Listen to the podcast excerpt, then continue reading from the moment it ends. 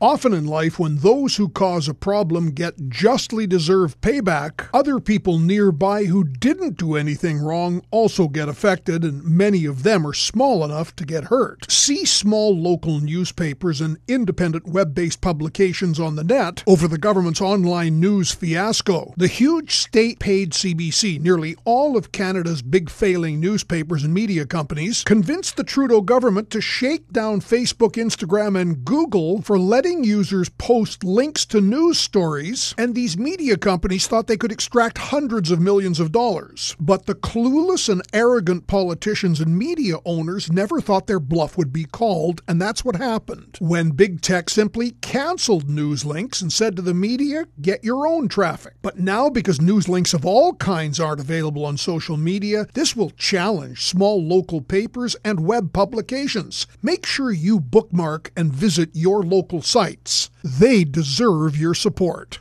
I'm John Gormley.